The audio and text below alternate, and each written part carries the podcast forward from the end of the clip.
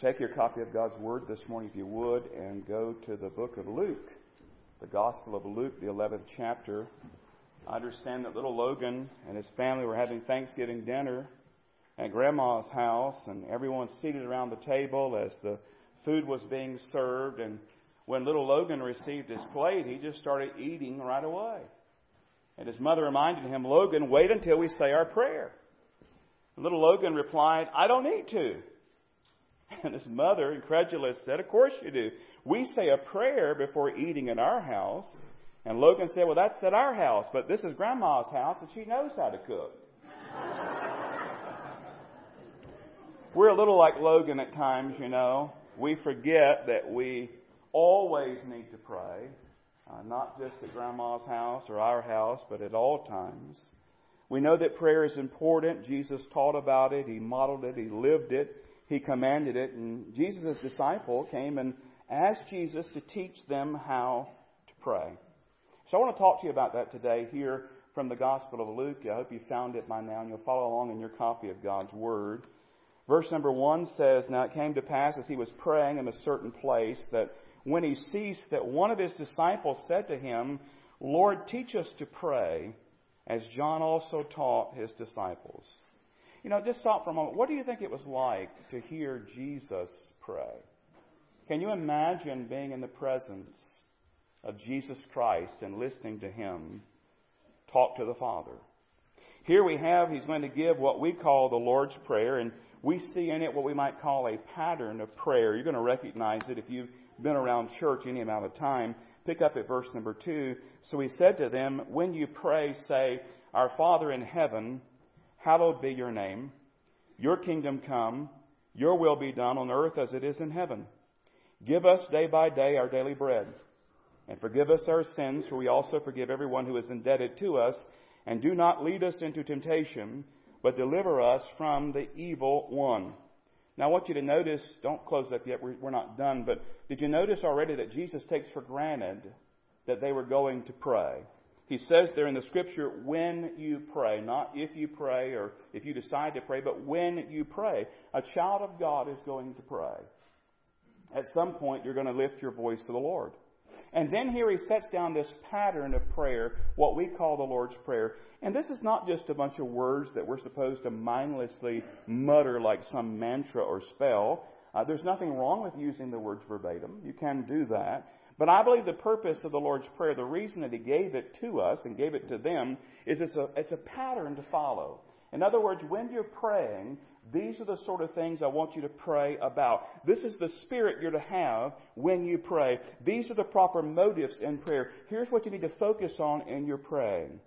And we're not going to study this in depth, but basically, he's telling them two things. He's telling them to pray for God's glory in verse number 2. Did you notice that? Uh, hallowed be thy name, your kingdom come, your will be done on earth as it is uh, in heaven. And so he's praying for God's glory. And then in verses 3 and 4, he tells them to pray for their good. Give us this day our daily bread, forgive us our sins, and lead us not into temptation, but deliver us from the evil one. Pray for God's glory and pray for your good. And by the way, that's God's concern for all of us today. He's concerned about His glory and your good. Now, that's a pattern of prayer that he lays down. And after he lays down this pattern of prayer, he goes and tells a parable. And it's a story that takes place at night. And, and, and you may know if you've been with us at any amount of time, we're in a series right now called Notable Nights in the Bible. We've taken some time to look at events that took place at, in the evening, at nighttime in the Bible. We're going to do one more next Sunday, then we're going to jump into our Christmas series after that. But it's interesting, this parable, it fits right in with our notable nights because it takes place at night. And we come to Luke chapter 11, verse number 5, and this may be familiar to you. But it says, And he said to them, Which of you shall have a friend? And go to him at midnight and say to him, Friend, lend me three loaves, that is, three loaves of bread. For a friend of mine has come to me on his journey, and I have nothing to set before him. And he will answer from within and say, Do not trouble me, the door is now shut, and my children are with me in bed. I cannot rise and give to you. I say to you, though he will not rise and give to him because he is his friend, Yet because of his persistence, his persistence, the Old King James, I think, has an importunity. He will rise and give him as many as he needs. So I say to you, ask and it will be given you. Seek and you will find. Knock and it will be opened to you. For everyone who asks receives and he who seeks finds and to him who knocks it will be opened. Now, be careful here. Don't read our culture into their culture. Don't read our culture into their culture. You look at this and say, what a strange story. You've got some guests arriving at your house at midnight and you go to the neighbor's house and beg for bread. We'll talk about what that all means and what that meant in their culture in a moment. But this story is pretty straightforward, right? You have some friends in this passage. One traveling friend arrives at a house, a house of his friend at midnight, and the friend who owns the house goes to his neighbor friend to get something to eat for the friend who's come to visit him. Maybe this will help. Bob arrives at Bill's house at midnight, and Bill has no food. So Bill goes to his neighbor Joe's house to borrow some bread. That's what's taking place here. Got the picture? Now remember, in that culture, there are no 24 hour grocery stores. Of course, we understand that because we have a hard time around here too, right? But there's no freezer in the basement. Uh, there's no food. They don't have food. So how does the neighbor respond? Hey, I got some guests. Can you give me some bread? How does he respond? Inside the house, he says, What? Go away. we could understand that, can't we? Most of y'all would have shot Bill thinking he was a burglar. But remember, this is their culture, not ours. I understand Warren Wiersbe helps us in a Middle Eastern village. Hospitality is a very important thing. When a guest arrives, the whole village is involved in entertaining him. For the village not to entertain him would be a terrible breach of etiquette, and for the guest to refuse the hospitality would be a greater sin. Whether the visitor is hungry or not, he offered food and must eat. You've been to some folks' house like that, haven't you? You go to their house, and whether you're hungry or not, you're going to eat. They're going to get the food out. Well, that's what happens here. He said when Jesus described the sleeping neighbor as he did, his listeners would have been horrified, for no member of the village would ever refuse to help a guest. This is out of character, out of culture. They would have been horrified at this story. Remember, don't read our culture into theirs. In their culture, this was a big deal. Now, some, some things to notice here in this story. Did you notice there's a desperation on the part of the host here? I have no food. I have nothing to give my guests. We're calling today's message a night of desperation. He's desperate.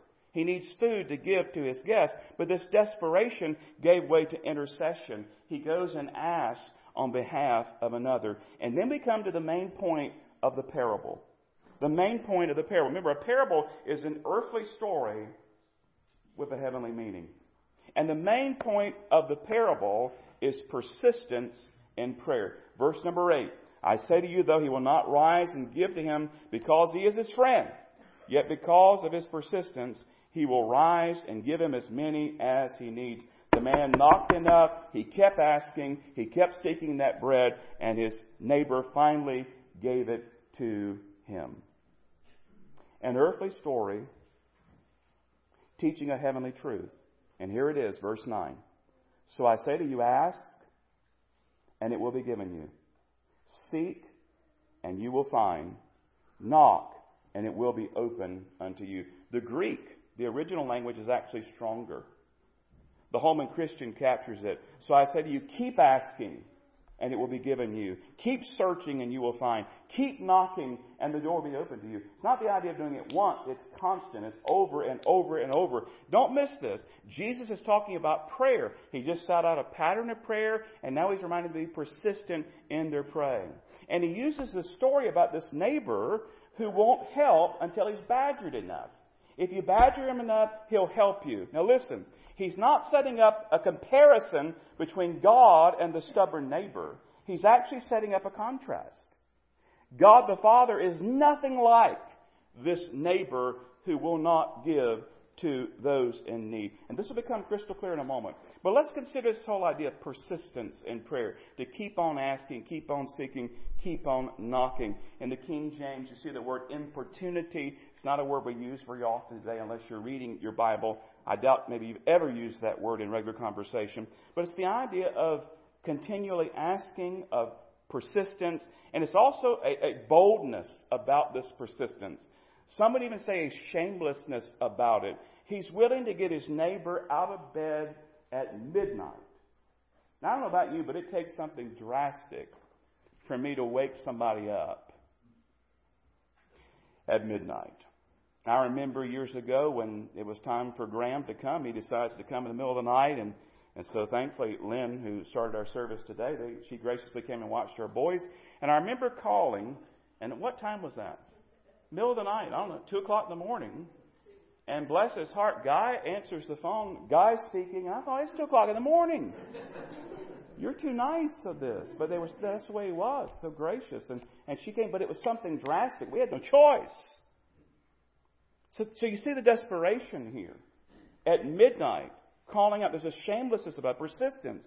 But why do we need persistence in prayer? Be honest, have you ever prayed about something, maybe you are now, and it seems that God is not listening? Maybe you prayed about it for a week, maybe a couple of months, maybe there's something you prayed about for years, and, and it doesn't seem that God has said no, it just seems He hasn't said anything. And you keep praying and praying and praying. Why do we need to keep on asking and seeking and knocking? Why doesn't God just answer right away? And by the way, we love it when He does that. We love it when He answers right away. I hope you've had those times in your life. You pray, and wow, God answers that prayer immediately. But sometimes He doesn't. Let me give you three reasons why we need to persevere in prayer and three reasons why God may not be answering the prayer right away the way you think that He should. I've given these to you before, but they're worth repeating. They're worth remembering. Number one, we've got to remember as we think about this persistence in prayer, uh, it may be that uh, the request may not be right. The request may not be right. Sometimes we pray about something, we ask God for something, but we don't get our answer because the request is not right. It's not something that is in line with the will of God. It may even be something that proves harmful to us. And so our loving Heavenly Father, He will not grant to us that which would harm us, that which would hurt us, and that which would take away from our good and His glory. And so if you're praying about something and you see no results, you might need to stop and consider, is the request a proper request? Remember James says in his book, chapter 4, verse 3, you ask and do not receive because you ask amiss. In fact, it would be wise to stop and pray about the request itself.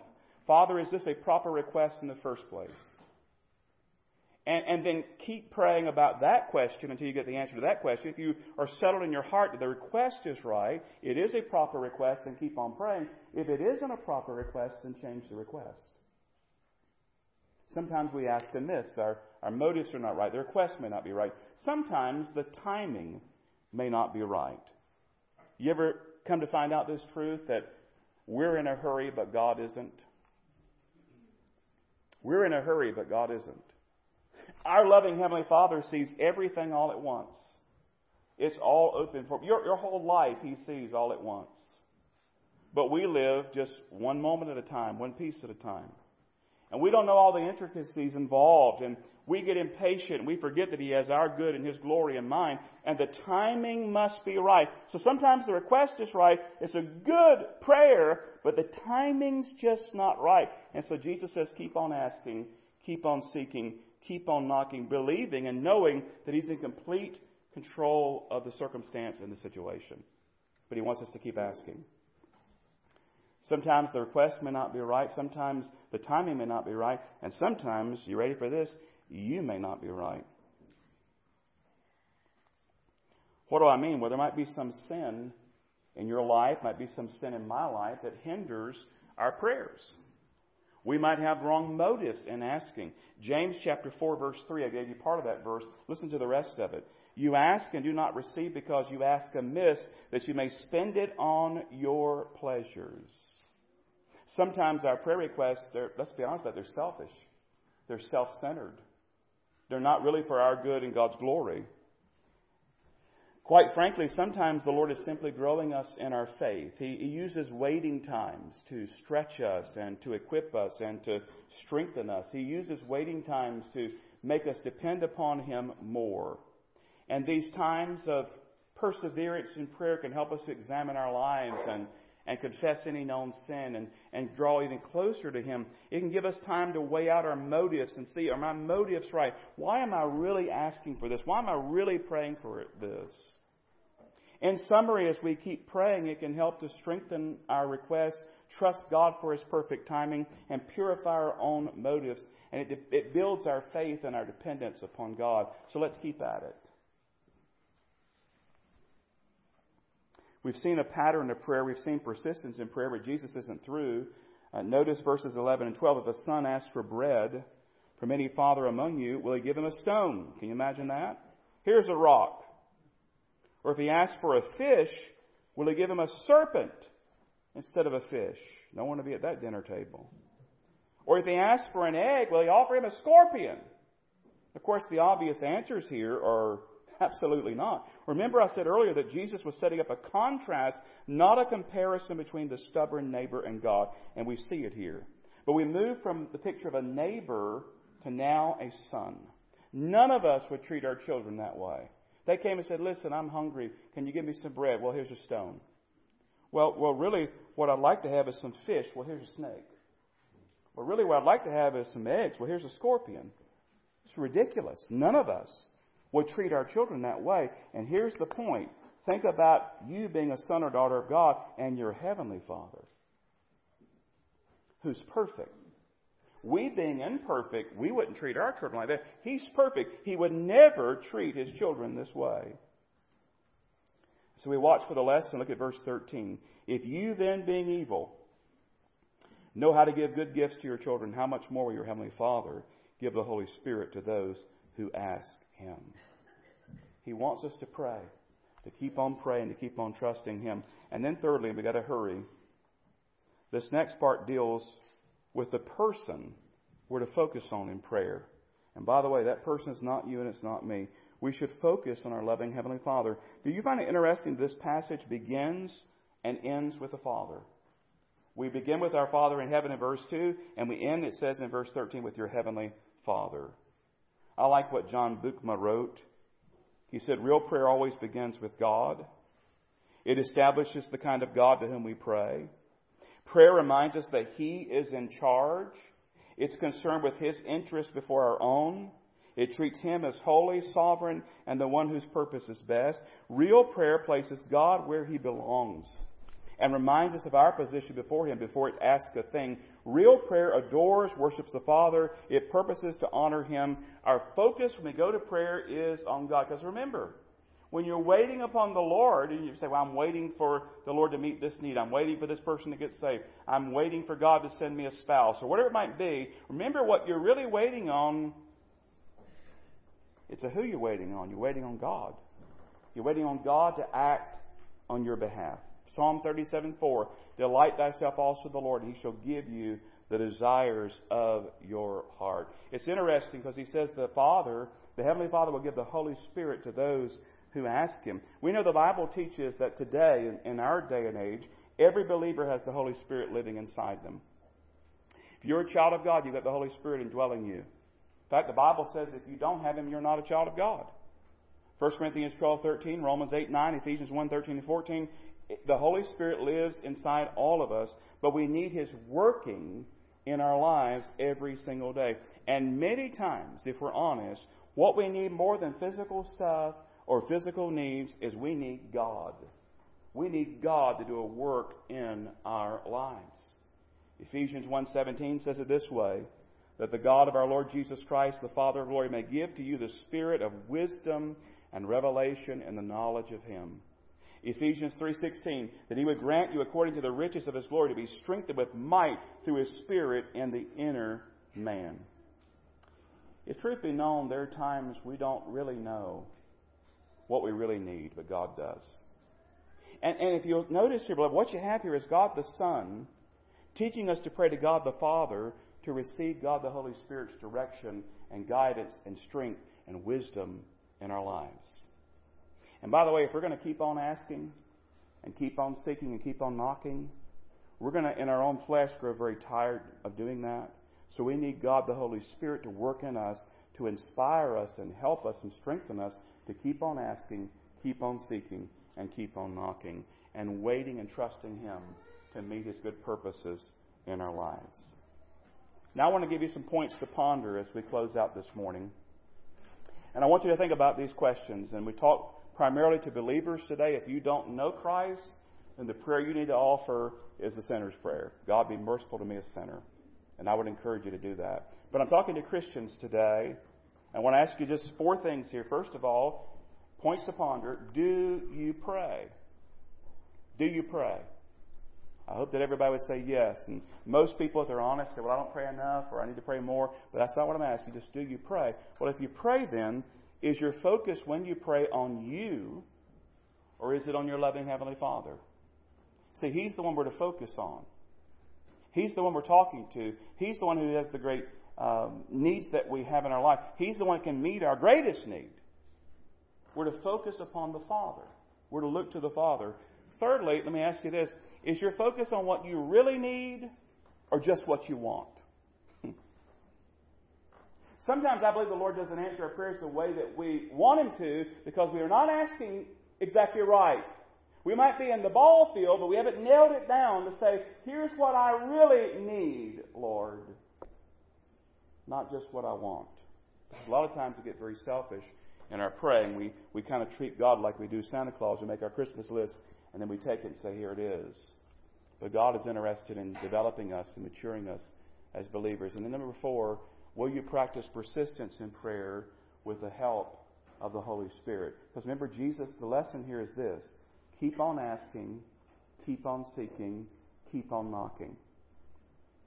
Now, I believe I'm probably talking to somebody today, and if all was revealed and you were honest about it, there's something that you've been praying about for a long time. Well, can you run it through this filter? Is the request right? Is the timing, does that seem to be right? It, are you right?